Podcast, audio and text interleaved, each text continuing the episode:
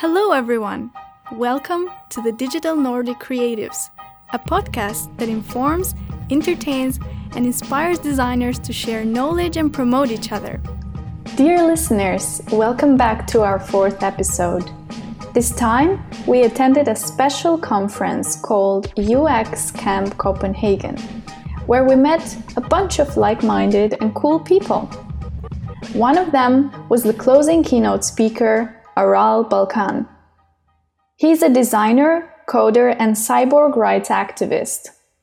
As the co founder of Indie, a non-profit that's exploring the development of a personal website platform for people, Aral has taken on the fight of spreading awareness of ethical design, healthier business models, and human rights in the age of the internet.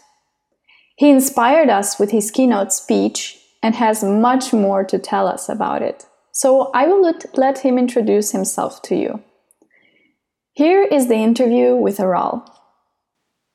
Aral, please tell me a little bit about your background and how were you educated and what brought you to who you are today? Right. Okay. Um, okay. So, in a nutshell, um, I grew up as a third culture kid, a little white kid growing up in Malaysia, uh, hugely spoiled, very privileged, uh, complete brat.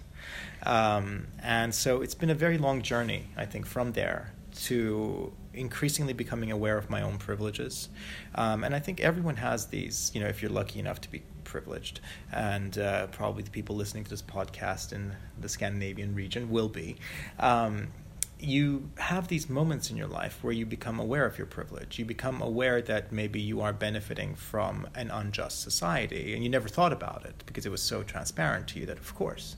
Um, but you become aware of it, and I think that's when you have a choice to make whether you say, well, this is not fair, this is not fair for other people in society, um, but I'm benefiting from it, so okay, I'm going to turn a blind eye and keep doing it. Or you say, I don't agree with this, and so maybe I'm going to try and change that. So it's been a very long process for me, um, starting out from a position of pure privilege, and then becoming aware of it, becoming uh, understanding that I'm not comfortable with it, um, and realizing, I think, uh, as I as I started getting older, that it's in none of our interests. The inequality in the world is in none of our interests. It doesn't matter even if you're benefiting from it today. It's, it creates an unsustainable world, and so in the longer term it's not in any of our interests.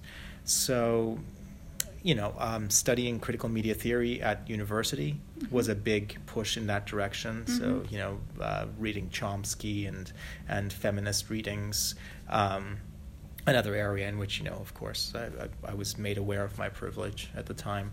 Um, and so it's been a very, very long process. And in terms of technology, I just started when I was seven years old, programming you know, making games because my dad brought home a computer, mm-hmm. and because if you're a little boy, you know, you're more uh, likely to be given a computer. Mm-hmm. You know, again, because of all of these kind of patriarchal systems that we have, um, and I just started making games for myself, uh, very much in a, uh, I guess, uh, just for my pleasure.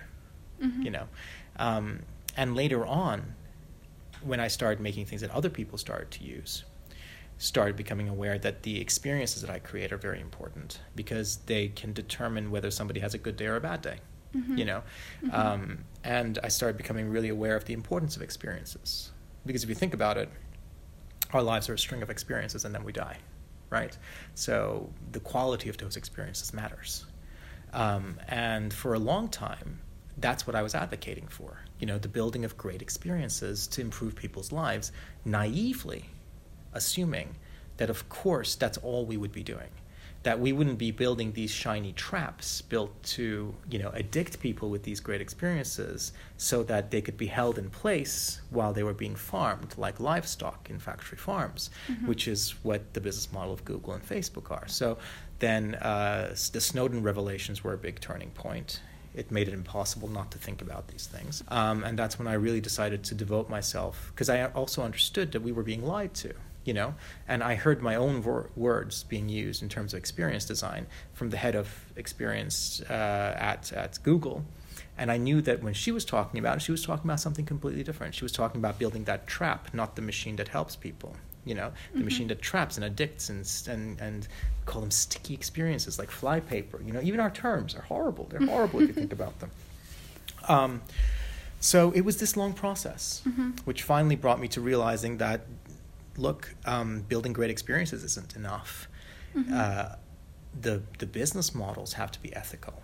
The reason why we're doing these things has to be ethical, so that we're building tools that empower people, not tools that uh, entrap people and exploit them and extract from them. And you, you talked a lot about this in your speech as well. Yeah. About people farming yes. uh, and about surveillance capitalism. Yeah. Um, where was the turning point that made you realize this is where we're going and we need to change this? Well, I mean, like I said in my talk, it's not where we're going, it's where we are now. And we have to we have to understand that. Um, we are living in surveillance capitalism. That is the system we live in right now.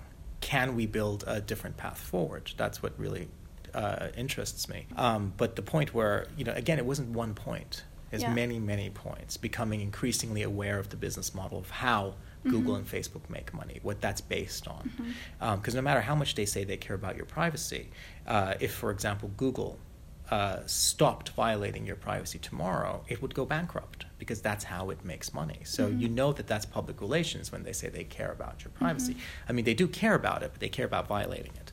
Um, so it was, you know, these steps, and like I said, the Snowden revelations were a big mm-hmm. turning point for me. Mm-hmm. Um, that's where you decided that you want to be the advocate for well, and, and that's why I call myself not an advocate, but an activist mm-hmm. and cyborg rights activist. That's not meant to be a futuristic sounding, you know, futuristic sounding term.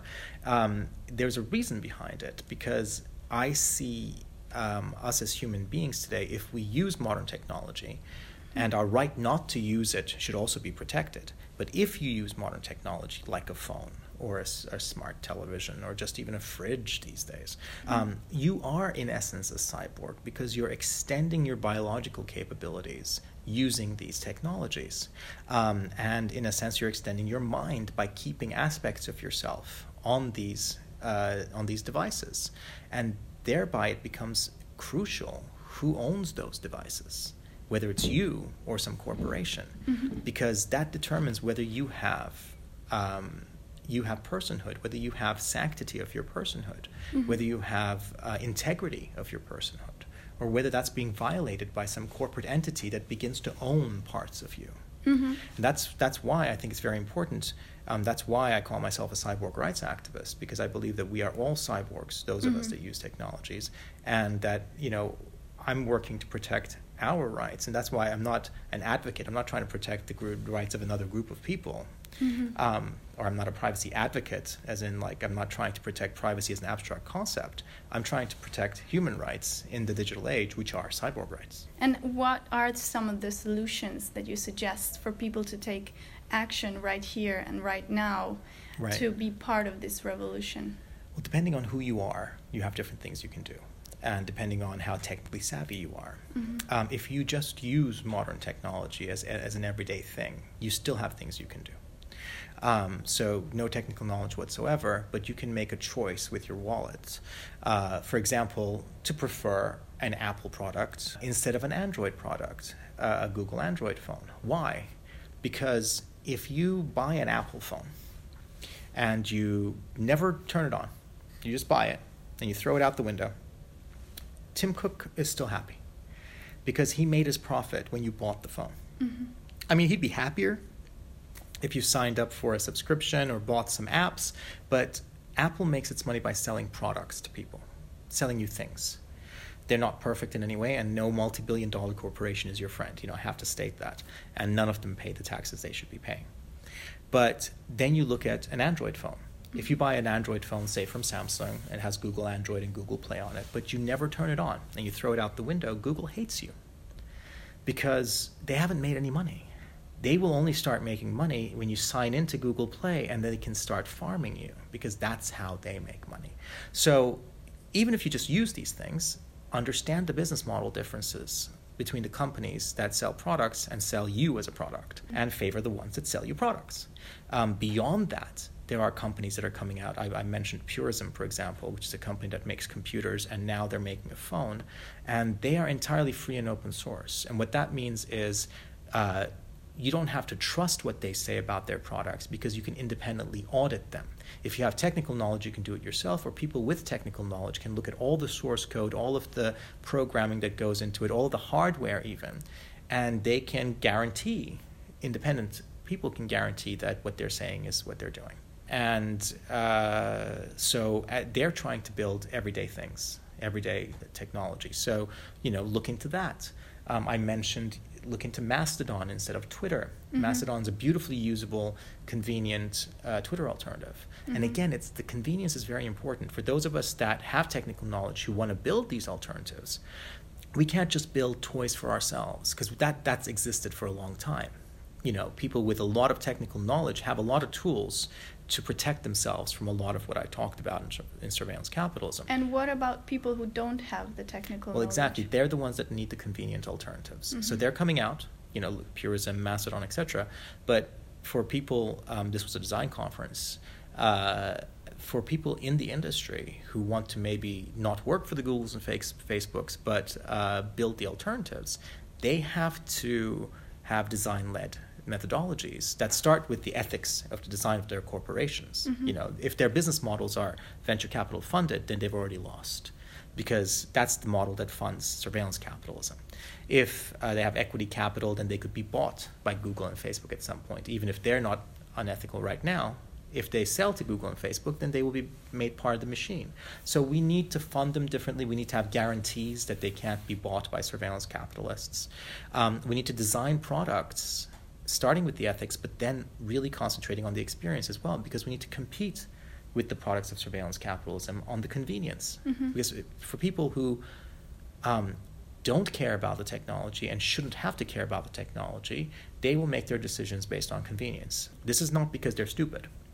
This is because they might have five kids and be, you know, holding two jobs and they don't have the time. You know, mm-hmm. it's a mm-hmm. position of privilege to say everyone needs to know about the technical details and everybody no we need to make the norm the default a safe place. What about educating younger generations?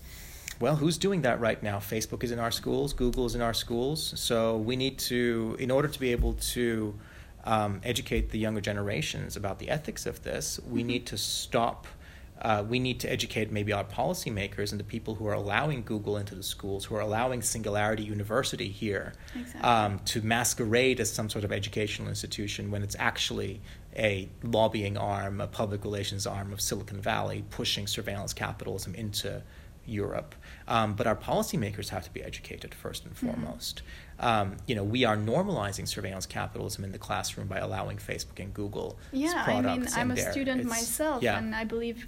Uh, the dreams of my classmates are to go to Silicon Valley or build a startup. And that's um, that's a that's a huge part of it. Yeah. the Silicon Valley mindsets mm-hmm. and theories. Yep, which are being per, uh, perpetuated here um, by Singularity University, right here in Copenhagen, where we're having this conversation. Um, and, uh, you know, they have the ear of the prime minister here in Denmark. And, uh, yeah, this is it. You know, um, I was I lived in Sweden uh, for two years, up mm-hmm. until about a month ago. I was in Malmö, across the bridge. And what I noticed there, for example, was this sort of neutrality thing, you know, where it's just like, oh yeah, what you're saying is is really nice about ethical technology and whatever, but also, oh yeah, Silicon Valley is really nice too, huh? uh, no, no, you can't do that, right? You we have to draw a line at this point and say, look, these are not corporations that um, are a force for good they their core business model is opposed to our human rights, including our human right of privacy, and uh, is incompatible with democracy because we're talking about feudal systems here. Um, and we have to see them as the adversaries that they are. They're not our friends, they're not our partners. If we're still doing public private partnerships uh, with them at the government level, then we are legitimizing them. In my talk, I said we are like the doctors in the cigarette ads, you know, saying this is the brand of cigarette I smoke what that's the message that sends to people is that it's not harmful to smoke. Mm-hmm. Um, and so that's that's it's really important that we we also educate and hold our representatives liable as well. You know, to say, look, you're there to protect our rights. Mm-hmm. Why aren't you protecting our rights? Why mm-hmm. are you appointing an ambassador to Silicon Valley in Denmark when you should be regulating the companies in Silicon Valley because you have a democratic mandate. They don't. How are you holding them up? Why are you holding them up as equals? Mm-hmm. When you're a democratically elected government that should be carrying out the will of the people, and you are saying a corporation is your equal, you've just basically destroyed democracy there. Mm-hmm. Now, you mentioned a great example at your talk about the city of Ghent yes. in Belgium. Yeah. That is one of your current projects. Yes. Um, how, how did it start up and what is the project about? Well, so basically, last year I was invited to give a talk there um, at their Foresight conference about the future of the city, the first one. And I was doing the opening keynote. But when I did my research, um, I realized that um, they're very compatible with the sort of technical infrastructure I want to build um, in terms of what they want for the city. They want a city of people. Um, they want smart citizens, not to be the Silicon Valley smart city, the panopticon. Uh, they don't want to be that. They don't want to know everything about everyone. They want their citizens to become smarter about themselves. Um, and uh, when I saw all these things, I decided to turn my keynote into a proposal for the city instead. Mm-hmm. Um, and I told them at the start look, I'm going to propose something we can build together because they also have their own top level domain .ghent. And so I said, look, we can build a system where we can conveniently, beautifully get people their own place on the internet, their own place on the web, as easily as signing up for a place on Facebook, which they're renting. Signing up for their identity on Facebook, where Facebook controls it, where Facebook is the man in the middle and sees all of that. We could build a system where they have their own place at their own domain, but with an onboarding experience that is as beautiful, as convenient as Facebook's 30 second sign up, which is not something that exists right now. That's what we're working on. It's a, bit, it's a hard problem because you have to register a domain name, you have to set up a server, you need to do all of these things, and they're not these. Um, these elements have not been architected in, a, in a vacuum.